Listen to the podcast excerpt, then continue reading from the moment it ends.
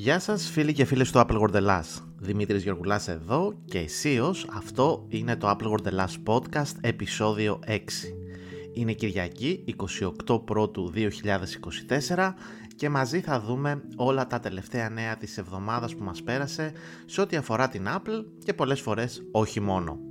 Η εβδομάδα λοιπόν που μας πέρασε σίγουρα είχε πάρα μα πάρα πολλές ανακοινώσεις και προς το τέλος της και θα αναφερθούμε σε αυτό και εμείς προς το τέλος είχε κάποιες ανατρεπτικές ανακοινώσεις από την Apple σε ό,τι αφορά τις αλλαγές που πρόκειται να γίνουν στο iOS στην Ευρώπη. Ας τα πάρουμε όμως τα πράγματα από την αρχή. Το πρώτο λοιπόν πράγμα το οποίο είχαμε δει και είχαμε αναφέρει και στο προηγούμενο podcast ήταν ότι περιμέναμε από την Apple να κυκλοφορήσει τις νέες αναβαθμίσεις λογισμικών αρχής γενομένης από την iOS 17.3. Έτσι λοιπόν την εβδομάδα που μας πέρασε είδαμε την εταιρεία να κάνει διάθεση στο ευρύ κοινό των iOS 17.3 και iPadOS 17.3, του macOS Sonoma 14.3, του watchOS 10.3, για το Apple TV το tvOS 17.3 και φυσικά δεν μπορούσε να μείνει παραπονεμένο το HomePod και το HomePod Mini και έτσι και εκεί είδαμε αναβαθμίσεις στην έκδοση 17.3 και για τους κατόχους AirPods Pro πρώτης γενιάς και AirPods 2 και εκεί πρέπει να σας ενημερώσουμε ότι είχαμε μία αναβάθμιση.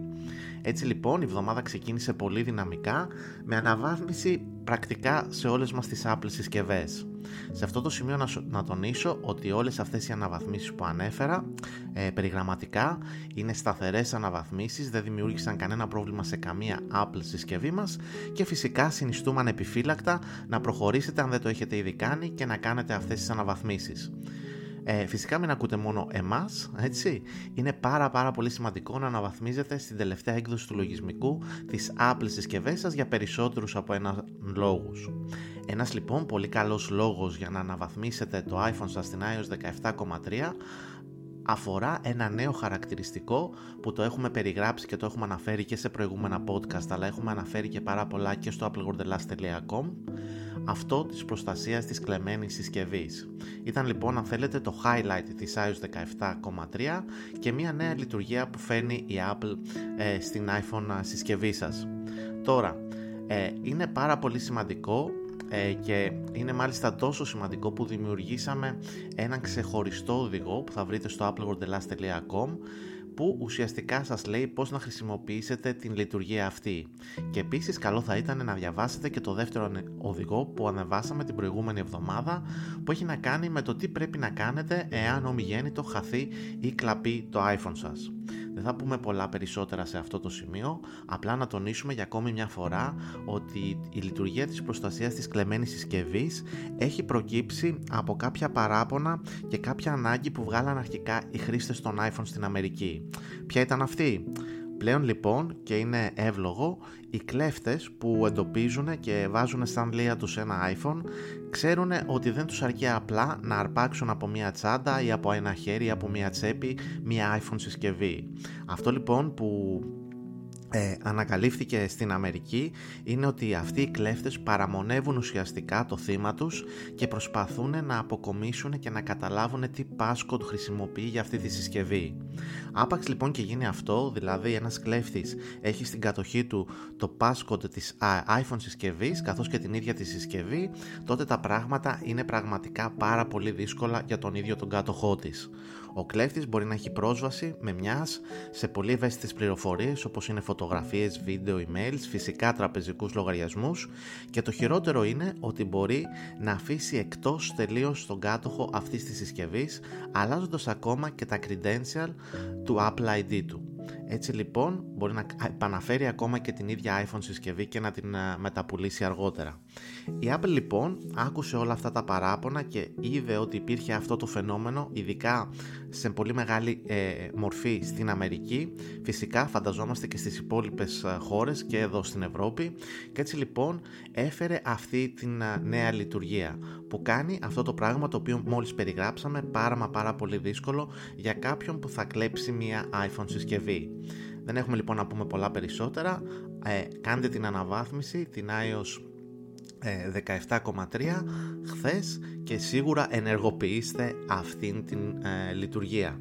Τώρα, στα υπόλοιπα αυτής της αναβάθμισης να σταθούμε επίσης όπως γίνεται κάθε φορά όλες αυτές οι αναβαθμίσεις και στο Mac OS Sonoma και στο Apple Watch και στο Apple TV φέρνουν βελτιώσεις πάντα στο παρασκήνιο τις οποίες δεν αναφέρει ξεκάθαρα πάντα η Apple καθώς επίσης διορθώνουν και κάποια θέματα ε, και κενά ασφαλείας τα οποία υπήρχαν σε προηγούμενες εκδόσεις με, κάποια από αυτά, με κάποιες από αυτές τις ευπάθειες αν προτιμάτε ε, να έχουν εκμεταλλευτεί και ενεργά εκεί έξω. Οπότε αυτός είναι ακόμη ένας πολύ σοβαρός λόγος για τον οποίο πρέπει να κρατάτε κάθε φορά την iPhone, iPad ε, και τα λοιπά συσκευή, Apple συσκευή σας ενημερωμένη ξαναλέω στο τελευταίο λογισμικό. Αυτό λοιπόν ήταν έτσι το πρώτο κύμα ενημερώσεων που είχαμε από την Apple την εβδομάδα που μας πέρασε και ήταν ουσιαστικά ε, ένα από τα highlight της εβδομάδας αυτής. Τώρα θα κάνουμε λίγο ένα διάλειμμα από τα λογισμικά και θα σταθούμε λίγο και στο Apple TV Plus, την υπηρεσία ροής της Apple που ξέρουμε ότι σας αρέσει. Για τους φίλους λοιπόν του κινηματογράφου ε, αναρτήθηκαν τα οι υποψηφιότητες ε, των Όσκαρ. Έτσι λοιπόν εκεί είδαμε ότι το Killers of the Flower Moon προτάθηκε για 10 Όσκαρ συμπεριλαμβανομένης επίσης και της καλύτερης ταινίας. Ε, αν καταφέρει η Apple το ακατόρθωτο, θα είναι πραγματικά τεράστιο επίτευγμα, να θυμίσουμε ότι πέρυσι στα Oscar η ταινία της Apple, το Coda, κέρδισε το Oscar της καλύτερης ταινίας και ουσιαστικά έφτασε ένα ε, πρωτόγνωρο ρεκόρ μιας και ήταν η πρώτη υπηρεσία ροής streaming υπηρεσία που κατάφερε και κέρδισε αυτό το Oscar. Αν το επαναλάβει φέτος και κάνει το 2 στα 2 με το Killers of the Flower Moon, κάτι το οποίο είναι πολύ δύσκολο, πραγματικά θα είναι κάτι εντυπωσιακό. Επίσης η ταινία Napoleon ε, και αυτή έχει προταθεί για 3 Όσκαρ. Συνολικά λοιπόν η Apple κατεβαίνει στον αγώνα των Όσκαρ με 13 υποψηφιότητες για δύο πάρα πάρα πάρα πολύ καλές ταινίες και αξιόλογες. Και πριν φύγουμε και το, από το Apple TV Plus ε, να τονίσουμε ότι έρχεται και μία νέα σειρά πολύ σύντομα το οποίο ονομάζεται Constellation και είναι ουσιαστικά μια διαστημική περιπέτεια βασισμένη σε συνωμοσίες. Εδώ πέρα τώρα για αυτή τη σειρά έχουμε ένα πολύ δυνατό cast, ένα πολύ ενδιαφέρον σενάριο και σίγουρα επειδή είναι και sci-fi μας αρέσουν εμάς προσωπικά έτσι όλες αυτές οι υποθέσεις πόσο μάλλον όταν βασίζονται και σε συνωμοσίες, όπως λέει και η ίδια η Apple σίγουρα είναι μια σειρά την οποία έχουμε τοποθετήσει στη λίστα μας και θα τη δούμε και θα σας πούμε περισσότερα όταν κυκλοφορήσουν τα πρώτα επεισόδια από αυτήν. Τώρα, ένα άλλο άρθρο το οποίο ανεβάσαμε και το οποίο αξίζει πραγματικά να του ρίξετε μια ματιά αφορά τι άλλο, το μεγάλο highlight και εκεί που έχει ρίξει το βάρος της όλη η marketing team ομάδα της Apple τα είπαμε και στα προηγούμενα podcast ε, δεν είναι άλλο από το Apple Vision Pro το Apple Vision Pro όμως δεν είναι ένα iPhone και σίγουρα θα αντιμετωπίσει μια απίστευτη και απότομη ανηφόρα στην αγορά. Έτσι λοιπόν η Apple σίγουρα δεν είναι καταδικασμένη αν το Apple Vision Pro δεν γίνει μεγάλη επιτυχία Κάτι το οποίο είναι και λογικό εν μέρει γιατί κυκλοφορεί σε μια κατηγορία προϊόντων που είναι τόσο μικρή και ανεπαρκώς καθορισμένη που δεν μπορεί να χαρακτηριστεί ακόμα το Apple Vision Pro ως ένα εκολαπτώμενο προϊόν και από την άλλη δεν είναι το iPhone που είχε μπει σε μια αγορά η οποία ήδη προϋπήχε και ήταν πολύ πολύ πιο όρημη. Σίγουρα τώρα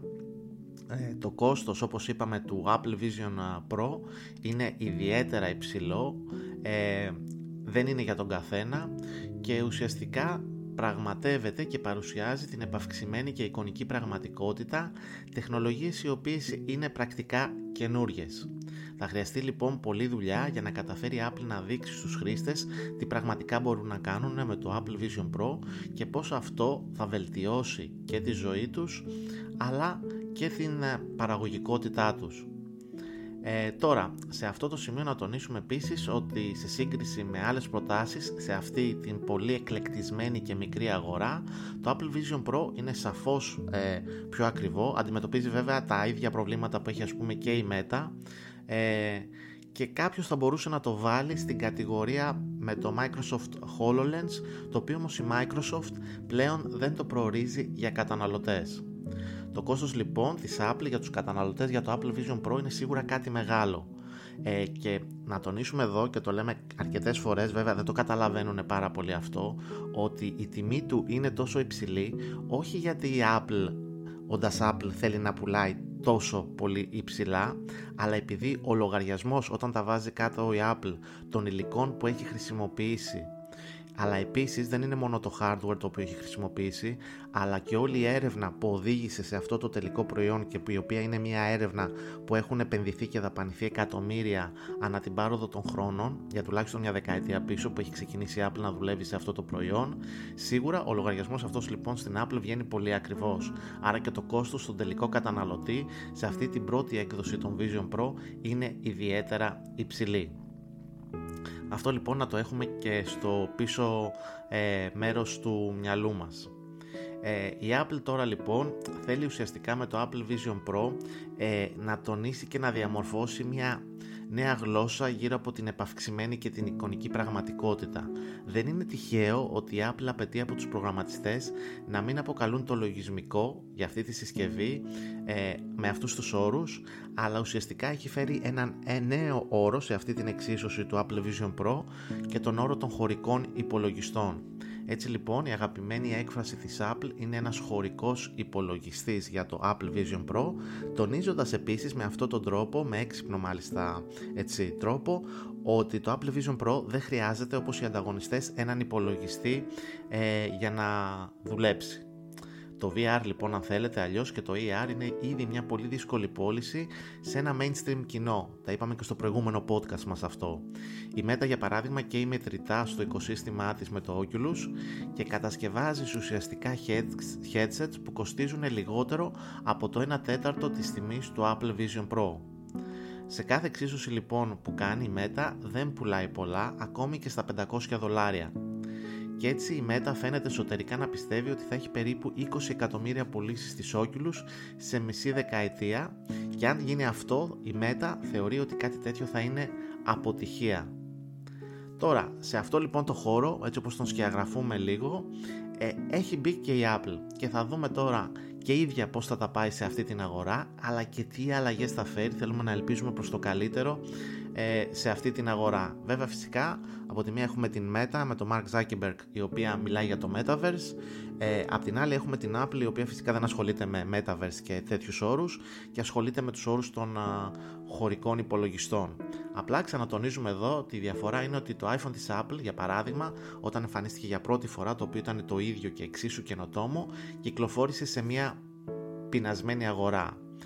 ε, εκείνη την περίοδο λοιπόν και τα έχουμε πει και αν θυμάστε το, demo, το demo του iPhone του Steve Jobs ήταν βασισμένο σε ένα ακριβές σενάριο. Ήταν λοιπόν εκείνη την εποχή το iPhone που κρατούσε ο Steve Jobs εκείνη την ιστορική πλέον παρουσίαση ε, δομημένο με τέτοιο τρόπο και έπρεπε ο Steve Jobs να ακολουθήσει ένα ακριβές σενάριο για το ποια κουμπιά θα πατήσει και για να κάνει την παρουσίασή του που αν ξέφευγε λίγο από αυτό το σενάριο ουσιαστικά θα καθιστούσε το iPhone που κρατούσε στα χέρια του μη λειτουργικό. Ε, από εκεί λοιπόν να θυμίσουμε έτσι κάπως έτσι ξεκίνησε το iPhone αλλά ουσιαστικά κυκλοφόρησε σε μια πεινασμένη αγορά. Ε, και μετά φυσικά το iPhone έγινε το iPhone που όλοι γνωρίζουμε. Το Apple Watch που συχνά το παραλληλίζουμε λίγο με το Apple Vision Pro ε, στην αρχή η Apple το εμφάνισε ως ένα χαρακτηριστικό μόδας και σχεδιασμού έδωσε πάρα πολλά λεφτά, σε εκατομμύρια μάλιστα δολάρια, σε αστέρες του Hollywood η Apple για να γεμίσει μια αίθουσα για την παρουσίασή του και έτσι να δώσει αυτή την ε, νικηφόρα έτσι αίσθηση του Apple Watch. Φυσικά κατάλαβε λίγο μετά η Apple ότι το Apple Watch δεν θα είχε αυτό το χαρακτήρα, δηλαδή ενός εκλεκτισμένου προϊόντος ε, μόδας και τελικά γύρισε όλη της την προσοχή προς την ε, μέτρηση και την φυσική κατάσταση της άθλησης των χρηστών και της ε, υγείας. Αυτός λοιπόν έγινε ο κύριος σκοπός μετέπειτα του Apple Watch και έγινε βασικά αυτή η αλλαγή, ε, μάλιστα όταν έγινε αυτή η αλλαγή οδήγησε το Apple Watch να φτάσει να γίνεται αυτή τη στιγμή το πρώτο smartwatch παγκοσμίως. Ε, τώρα, για το Apple λοιπόν Vision Pro η Apple ακόμα σίγουρα δεν έχει καταλήξει για τον ακριβή σκοπό του. Έχει μια, βάλει μια ταμπέλα αυτή των χωρικών υπολογιστών την οποία θέλει να αρχίσει να τη χτίζει σιγά σιγά. Μπαίνει σε μια αγορά η οποία είναι πάρα πολύ μικρή, σίγουρα όχι πεινασμένη όπως στην περίπτωση του iPhone που αναφέραμε και σίγουρα δεν ε, είναι επουδενή mainstream. Απομένει λοιπόν να δούμε πώς ακριβώς θα το χειριστεί η Apple αλλά και ποια θα είναι και η αντίδραση και των προγραμματιστών καθώς επίσης και των α, ίδιων των χρηστών, των πρώτων τουλάχιστον που θα έχουν στην κατοχή τους αυτό το set επαυξημένης και εικονικής πραγματικότητας ή αλλιώς αν προτιμάτε ε, χωρικής υπολογιστικής ισχύς. Τώρα, ε, σε άλλα νέα που είδαμε πάλι πράγματα τα οποία τα περιμένουμε, απλά συνεχίζουν και βγαίνουν εφήμες για αυτά. Ένα πράγμα ήταν λοιπόν ότι η Apple με το iOS 18 που θα δούμε μια πρώτη του έτσι ε, εικόνα στο WWDC φέτος τον Ιούνιο ε, η Apple λοιπόν φαίνεται όλο και περισσότερο ότι θα βασιστεί στο λογισμικό της αυτό στην γενετική τεχνητή νοημοσύνη και θα έχουμε και ενημερώσεις σε αυτό το κομμάτι και για την Siri. Είναι κάτι το οποίο το έχουμε πει πάρα πολλές φορές και αντικειμενικά η Apple έχει μείνει πάρα πολύ πίσω από τον ανταγωνισμό στο κομμάτι αυτό τη στιγμή που η Microsoft ε, και εταιρείες όπως μιλήσαμε στο προηγούμενο podcast της Samsung κάνουν σαφή βήματα προόδου στο χώρο του AI και εντάσσοντας αυτό το AI, την τεχνητή νοημοσύνη, στο λογισμικό και τους ε, κανόνες μηχανικής μάθησης. Η Apple έχει όλο το υπόβαθρο, έχει κάνει όλη την έρευνα και όντας Apple κινείται με τους δικούς της που για πολλούς είναι αργούς ρυθμούς στο χώρο αυτό. Όλοι λοιπόν, όλα μάλλον δείχνουν και οι πιο αξιόπιστοι έτσι αναλυτές αναφέρουν ότι το iOS 18 θα είναι η χρονιά του AI, της γενετικής τεχνητής νοημοσύνης ε, για την Apple. Αυτό λοιπόν παραμένει να το δούμε. Επίσης, η Apple είναι η πρώτη που θα αποκτήσει τα chip 2 ε, νανομέτρων της TCMC, κάτι το οποίο και επίσης αυτό το περιμέναμε μιας και αυτή η συνεργασία των δυο τους ε, εξελίσσεται πάρα μα πάρα πολύ καλά. Με την Apple για παράδειγμα πέρυσι για τα iPhone 15 Pro να έχει πάρει όλα τα διαθέσιμα chip 3 νανομέτρων της TCMC το ίδιο λοιπόν κάτι αντίστοιχο μάλλον φανταζόμαστε ότι θα γίνει και του χρόνου για, τα, για τη νέα αρχιτεκτονική αυτή. Η αρχιτεκτονική τώρα αυτή όσο πάει μικραίνει. Τι σημαίνει; Όσο μικραίνει λοιπόν η αρχιτεκτονική σημαίνει ότι έχουμε πολύ περισσό, πολλά περισσότερα τα τραντζίστρο που μπορούν να μπουν σε μια ε, πλακέτα επεξεργασία το οποίο αυτόματα επίσης συνεπάγεται καλύτερη αποδοτικότητα και καλύτερη ενεργειακή διαχείριση όλων των ενεργειών που γίνονται από ένα τέτοιο επεξεργαστή. Με άμεση φυσικά συνέπεια στη συσκευή στην οποία θα τοποθετηθεί ε, αυτός. Και πάμε τώρα λοιπόν να μιλήσουμε για την ε, iOS 17.4 Beta. Προς το τέλος της εβδομάδας λοιπόν και την Παρασκευή ε, αυτό που ήταν αν θέλετε το μεγαλύτερο highlight της εβδομάδας που μας πέρασε σίγουρα ήταν η κυκλοφορία αυτή της πρώτης beta της iOS 17.4 την οποία να τονίσουμε σε αυτό το σημείο ότι την περιμένουμε στο ευρύ κοινό λογικά πριν τις 6 Μαρτίου και υπάρχει λόγος για αυτό. Ήρθε λοιπόν και όπως είπαμε και στο προηγούμενο podcast η ώρα που η Apple κατεβάζει μέρος από τα μεγάλα της τείχη για τους Ευρωπαίους χρήστες με βάση και τις οδηγίες, τις αυστηρές οδηγίες που έχει πάρει από την Ευρωπαϊκή Ένωση. Έτσι λοιπόν το iOS 17.4 θα είναι το πρώτο λογισμικό της Apple που θα φέρει μία διαφορά στους χρήστες iPhone των ευρωπαϊκών χωρών με τους χρήστες iPhone των υπόλοιπων χωρών σε ό,τι αφορά το App Store, την παράπλευρη φόρτωση, τους εναλλακτικούς τρόπους πληρωμής και όχι μόνο. Θα τα πούμε όλα αυτά αναλυτικά. Το πρώτο πράγμα όμως που θέλω να σταθούμε και να δούμε σε αυτή ήταν ότι όταν η Apple κυκλοφόρησε την iOS 17.4 beta και έδωσε ε, όλες αυτές τις νέες πληροφορίες για το πώς θα αλλάξει το λογισμικό αυτό στην Ευρωπαϊκή Ένωση έκανε μια πολύ ισχυρή και έντονη ε, σήμανση. Σήμανση πως όλους και τι αφορούσε αυτό. Η Apple λοιπόν πολύ ξεκάθαρα, το γράψαμε και όλα στο applegordelas.com, πετάει το γάντι και στην Ευρώπη και στους Ευρωπαίους χρήστες τονίζοντας ότι με απλά λογάκια, ok, αφού υπάρχουν αυτοί οι κανονισμοί που πρέπει να τους σεβαστούμε, εμείς θα πάμε και θα ακολουθήσουμε αυτό το πλαίσιο που μας ορίζεται, όμως πρώτον να ξέρετε ότι αυτό το πλαίσιο δεν θα, θα το εφαρμόσουμε στον υπόλοιπο κόσμο και αυτό γιατί, γιατί η Apple πιστεύει ότι υπάρχουν πίσω από αυτό πάρα πολύ μεγάλη κίνδυνη σε ό,τι αφορά κακόβουλες εφαρμογές και απάτες που μπορεί να επηρεάσουν ακόμη και το απόρριτο των χρηστών.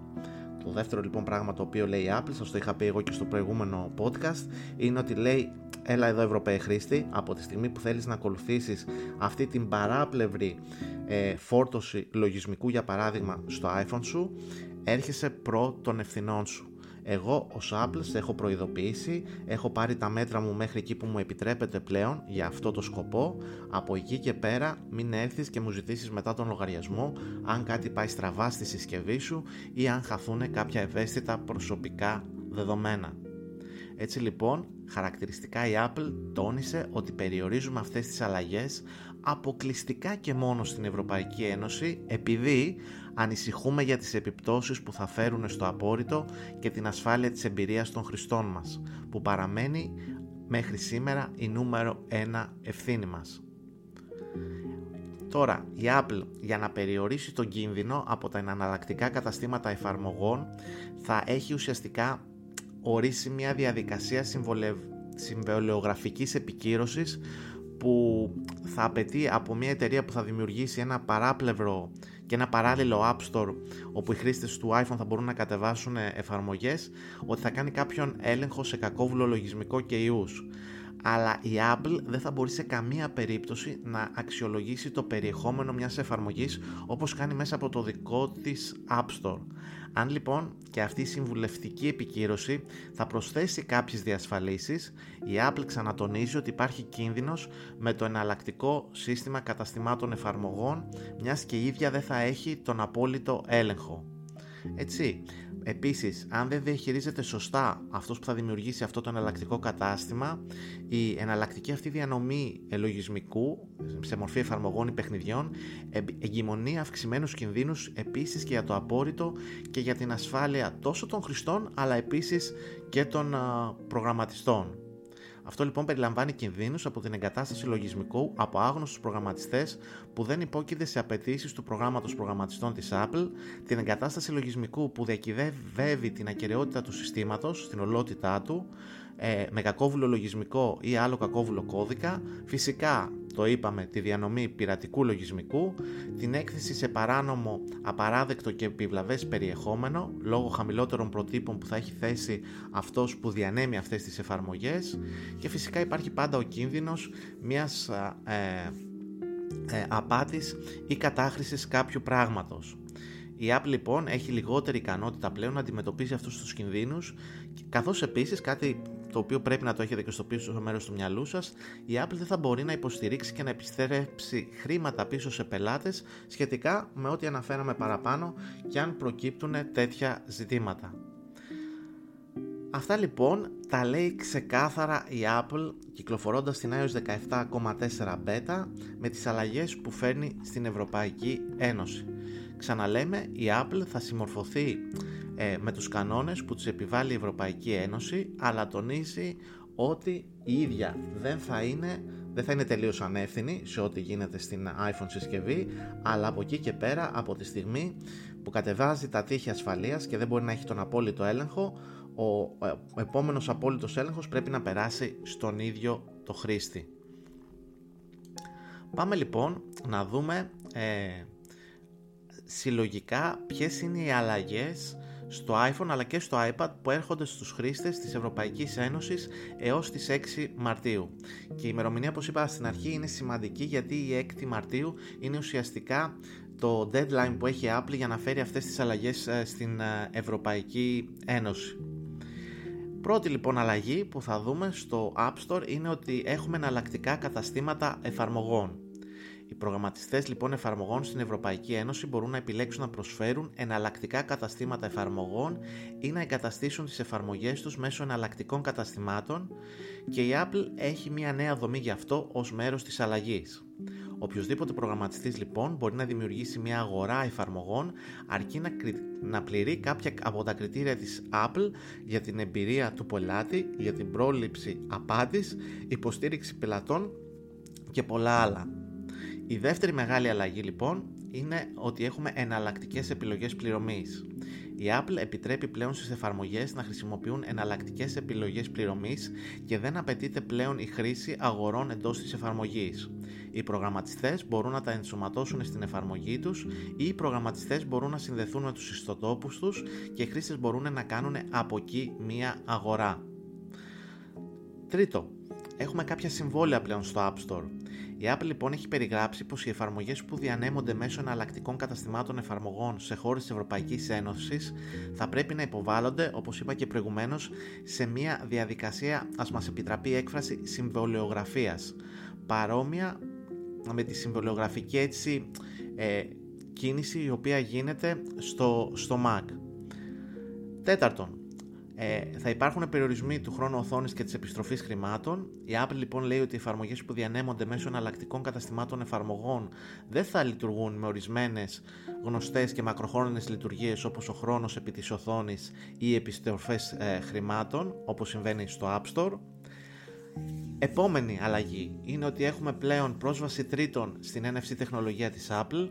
Οι πληρωμές λοιπόν NFC θα είναι διαθέσιμες απευθείας σε εφαρμογές χωρίς την ανάγκη για τη χρήση του Apple Pay ή την εφαρμογή Wallet της Apple, επιτρέποντας στις υπηρεσίες πληρωμών τρίτων και στις τράπεζες να προσφέρουν τις δικές τους λύσεις Tap to Pay σε συσκευές της Apple.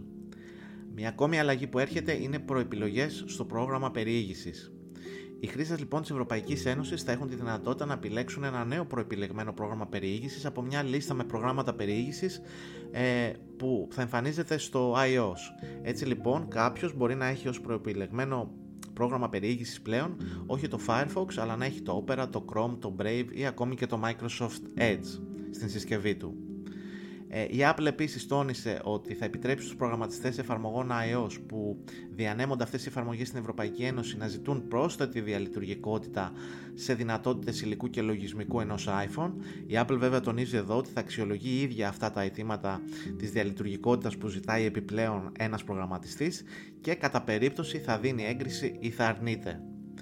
Ε, τώρα, η Apple επίσης έχει πει ότι ως μέρος των αλλαγών στο App Store στην Ευρωπαϊκή Ένωση παρέχει σε όλους τους προγραμματιστές παγκοσμίως ενημέρωσες πληρο... ενημερωμένες πληροφορίες για το ποια είναι πλέον ε, η κατάσταση και επίσης θα δώσει καλύτερα analytics στους προγραμματιστές με 50 νέες αναφορές ε, για το portal των προγραμματιστών της. Ε, τώρα, ξανατονίσουμε ότι σε έγγραφο υποστήριξης η Apple εξήγησε γιατί τα εναλλακτικά καταστήματα εφαρμογών, οι εναλλακτικές επιλογές πληρωμής και οι άλλες ενημερώσεις περιορίζονται στην Ευρωπαϊκή Ένωση. Το τόνισε αυτό προς όλους, επισημένοντας τους κινδύνους από απάτες και απειλές για το απόρριτο. Ε, τώρα, η Apple, όλες αυτές λοιπόν καταρχήν να, να τονίσουμε εντάξει, ίσως να κουραστήκατε λίγο, αλλά έρχονται λοιπόν πολύ σημαντικές αλλαγές. Η Apple εδώ και πάρα πολλά χρόνια είχε κατηγορηθεί για αυτό, είχε χτίσει ειδικά γύρω από το iPhone και με τις ευλογίες του Steve Jobs τεράστια τύχη. Και η Apple, όντας Apple, ήταν ένα από τα κύρια χαρακτηριστικά της, θεωρούσε τι είναι καλό για εσάς χωρίς να σας ρωτήσει και σας έδινε έτσι μια λύση στην iPhone συσκευή σας σε ό,τι αφορούσε για παράδειγμα το λογισμικό. Σου έλεγε αυτά είναι τα πράγματα που εγώ ως Apple πιστεύω ότι μπορείς να κάνεις με τη συσκευή σου και αυτά είναι τα τείχη που έχω βάλει γύρω από αυτά. Και όλο αυτό βέβαια το έκανε όταν άρχισαν και την κρίνανε γι' αυτό τονίζοντας αυτό το οποίο τονίζει και σήμερα την ασφάλεια των χρηστών και την προστασία του απορρίτου. Θα κατάφερε όλα αυτά τα χρόνια η Apple καλά στο κομμάτι της ασφάλειας των χρηστών και στο απόρριτο των ίδιων των χρηστών. Αν κάποιος πραγματικά δει τι γίνεται ας πούμε στην αντίπερα όχθη στο Android σίγουρα η απάντηση είναι πως ναι. Ότι τα έχει καταφέρει όλα αυτά τα χρόνια παρόλο που οι περιορισμοί της πολλές φορές είναι θα, θα τους χαρακτηρίσω και ηλίθιους και εκνευριστικούς αλλά τα κατάφερε καλά πλέον όμως δεν μπορεί γιατί υπάρχουν μεγάλες μηνύσεις από πίσω και δεν μπορεί να πάει κόντρα στην Ευρωπαϊκή Ένωση και έτσι λοιπόν ανοίγει τις πύλες της και κάποια πράγματα πλέον θα γίνονται πιο ελεύθερα. Το γεγονός όμως ξανατονίζω ότι αυτά τα πράγματα θα γίνουν πιο ελεύθερα σημαίνει ότι οι χρήστες της θα πρέπει να βγουν από αυτόν τον λίθαργο που η ίδια η Apple στην τελική τους είχε βάλει λέγοντας όλα τα χρόνια ότι μη σας νοιάζει, εμείς είμαστε καλύπτουμε το απόρριτό σας, καλύπτουμε την ασφάλειά σας, εσείς απλά χαρείτε τη συσκευή σας και πλέον ο κάθε χρήστης της Ευρωπαϊκής Ένωσης θα πρέπει να σκέφτεται σοβαρά το τι κάνει με την συσκευή του από τη στιγμή που φεύγει για παράδειγμα από το App Store και εμπιστεύεται μια εφαρμογή τρίτου που και θα την πληρώσει εξωτερικά της Apple από ένα website αλλά και θα την εγκαταστήσει όχι από το App Store. Ε, όσοι έχετε MacBook και είστε στο macOS οικοσύστημα σίγουρα έχετε μια καλύτερη εμπειρία για το τι πρόκειται να ακολουθήσει από τον Μάρτιο και μετά. Υπάρχουν βέβαια μέσα σε όλα αυτά και καλά έτσι νέα όπως ότι κάποιος το μπορεί να μην χρησιμοποιεί απαραίτητα την wallet εφαρμογή της Apple ότι μπορούμε να έχουμε αλλαγές στο ποιος θα είναι το προεπιλεγμένο πρόγραμμα πλοήγησής μας ε, σε ένα iPhone ότι οι προγραμματιστές θα μπορούν να ζητάνε περισσότερη και μεγαλύτερη διαλειτουργικότητα από την Apple. Ε,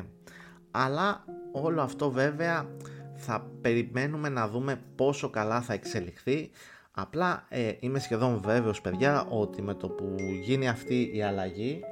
σε αυτό το εύλογο χρονικό διάστημα από τις 6 Μαρτίου και μετά τα πρώτα πράγματα τα οποία θα βγουν ή θα προσπαθήσουν να βγουν ειδικά όσο αυτό το όλο πλαίσιο θα είναι τόσο καινούριο θα είναι πολλές περιπτώσεις σκάμ και απάτης. Οπότε ξανατονίζω θα τα βλέπουμε και μαζί να είστε πάρα μα πάρα μα πάρα πολύ προσεκτικοί και φυσικά οι αλλαγές αυτές για κάποιους μπορεί επίσης να είναι wow, όπως το ότι wow, το Fortnite επιστρέφει στο iOS στην Ευρώπη και άλλα τέτοια πράγματα. Υπάρχουν όμως, μην κοιτάτε τώρα την Epic ως ένα στούντιο ε, δισεκατομμυρίων. Υπάρχουν και άλλοι προγραμματιστές από πίσω που σίγουρα με αυτές τις αλλαγές που φαίνει η Apple θα επηρεαστούν. Έτσι λοιπόν, ε,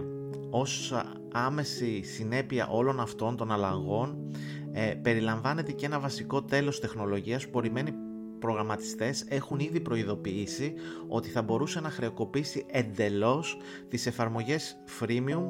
που γίνονται ε, viral. Η Apple λοιπόν δεν χρεώνει για το πρώτο 1 εκατομμύριο τις πρώτες αιτήσεις εγκαταστάσεις αναλογισμικό iOS κάθε χρόνο, αλλά μετά από αυτό οι προγραμματιστές θα αρχίσουν να συγκεντρώνουν χρεώσεις. Το βασικό τέλος τεχνολογίας της Apple θα μπορούσε επίσης να είναι απαγορευτικό για εφαρμογές όπως το Spotify που έχουν εκατομμύρια χρήστες. Ε, έτσι λοιπόν θα διαμορφωθεί λίγο και διαφορετικά το πώς θα το... Έχει βασικά ένα μεγάλο πονοκέφαλο, οποιοδήποτε προγραμματιστής υπάρχει και έξω της Apple, το που θα κινηθεί, αν θα παραμείνει στο App Store με ό,τι αυτό συνεπάγεται και με όλη την κρίνια που είχε φέρει το App Store τα τελευταία χρόνια, θα πάει σε ένα άλλο μοντέλο και αυτό το άλλο μοντέλο αν πάει πολύ καλά η εφαρμογή του, σημαίνει ότι το τέλος, γιατί θα χρειάζεται να πληρώνει ένα τέλος στην Apple, μπορεί να τον εξωθήσει στο να κλείσει ακόμη και την εταιρεία του. Λοιπόν, αυτά. Ε, δεν θέλω να μακρηγορήσω άλλο. Είναι αλλαγές τις οποίες θα τις δούμε και εμείς πάρα μα πάρα πολύ προσεκτικά ε, μέσα στο επόμενο διάστημα. Ε, το πλαίσιο ε, είναι γόνιμο αλλά ξαναλέω θα πρέπει οι ίδιοι οι χρήστες, όλοι εμείς ε, να μπούμε στο τιμόνι και να είμαστε υπεύθυνοι για ό,τι θα κάνουμε πλέον με την iPhone συσκευή μας. Ξαναλέω, δεν σημαίνει ότι αυτό το οποίο θα γίνει και αυτό το οποίο θέλει η Ευρωπαϊκή Ένωση και το κατάφερε να γίνει στο iPhone είναι η καταστροφή, έτσι, σε καμιά περίπτωση. Σίγουρα το πλαίσιο αυτό έρχεται με κάποια πράγματα τα οποία ε, θα τα χαρούμε οι Ευρωπαίοι χρήστες από εκεί και έπειτα όμως ε, είναι η πρώτη φορά που η Apple με επίσημο εγγραφό της το σηκώνει τα χέρια ψηλά και λέει ότι εγώ πλέον δεν μπορώ να διασφαλίσω στο 100% που μου αναλογεί ε, τους κινδύνους και να προστατεύσω τους χρήστες από αυτούς. Είναι μια ιδιαίτερα σημαντική και βαρύγδουπη δίγλωση από την Apple Επίσης, η όλη κατάσταση που δημιουργείται με τα αναλλακτικά καταστήματα του App Store, με το πλαίσιο τέλων, τελών μάλλον τα οποία θα τοποθετήσει η Apple σε αυτά, με τις συμβελαιογραφικές πράξεις τα οποία θα πρέπει να υπάρξουν σε συμφωνία με την Apple, πάντα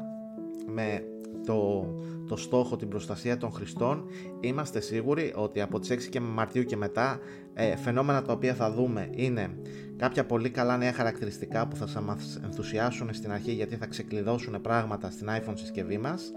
Θα δούμε ένα μεγάλο κύμα ε, scam περιπτώσεων που θα προσπαθήσουν να κλέψουν προσωπικά δεδομένα ή να ξαπατήσουν χρήστες. Οπότε εκεί να είστε πάρα πολύ προσεκτικοί ε, θα δούμε πώς θα αντιδράσουν μεγάλα στούντιο όπως ε, η Epic και πώς θα φέρει ε, παράλληλα καταστήματα εφαρμογών στο iPhone και το επόμενο φυσικά το οποίο θα δούμε είναι σίγουρα και πολύ περισσότερες μηνύσεις μεταξύ Apple, προγραμματιστών, studio κτλ. Έτσι λοιπόν ε, αλλάζει ο χάρτης, αλλάζει ο τρόπος με τον οποίο κάποια πράγματα θα γίνονται. Ε, ξαναλέω, είμαστε στην πολύ αρχή τους τώρα. Η Apple μόλις την προηγούμενη εβδομάδα, την εβδομάδα που μας πέρασε και με την iOS 17.4 πρώτη beta έδωσε στο κοινό μια καλύτερη εικόνα για αυτό που ετοιμάζει εδώ και αρκετό καιρό με βάση τις οδηγίες της Ευρωπαϊκής Ένωσης. Θα δούμε και οι επόμενες beta πώς θα ξεκαθαρίσουν όλο αυτό το πλαίσιο και πως αυτό το πλαίσιο θα γίνει πιο κατανοητό για τους απλούς αρχικά χρήστες και εν συνεχεία όταν η beta αυτή βγει στην κανονική της έκδοση πριν τις 6 Μαρτίου και την εγκαταστήσουμε στις συσκευές μας θα μπορέσουμε να δούμε και εμείς οι ίδιοι ποιες είναι οι ε, ακριβές αλλαγές τις οποίες φέρνει. Αυτά λοιπόν, ε, όπως είδατε είπαμε αρκετά ε, πολλά πράγματα. Ε, η εβδομάδα που μας πέρασε, ε, όπως είπα και στην αρχή, είχε και κυκλοφορίες ε, νέου λογισμικού και την πρώτη beta της iOS 17.4 που φέρνει όλες αυτές τις αλλαγές και φυσικά τα κλασικά νέα γύρω από, από την Apple. Μέχρι την επόμενη λοιπόν φορά, αρχικά να είστε όλοι καλά, να μας διαβάζετε στο applegordelas.com κάντε έτσι το λέω κάθε φορά ε, like, ε, subscribe στα βίντεο μας στο YouTube και subscribe στο κανάλι μας στο YouTube. Και φυσικά για την ε, άμεση ενημέρωσή σας κάθε μέρα κάντε like και κοινοποιήσεις αν μπορείτε και σχόλια στα άρθρα μας τα οποία θα βρείτε σε Facebook, Threads, Instagram και Twitter και φυσικά υπάρχει και κανάλι του Apple Gordelas στο TikTok που και εκεί κατά καιρούς ε, ανεβάζουμε υλικό. Μέχρι λοιπόν την επόμενη Κυριακή, ξαναλέω, πάνω απ' όλα να μου είστε όλοι καλά και μιλάμε πάρα μα πάρα πολύ σύντομα. Γεια σας!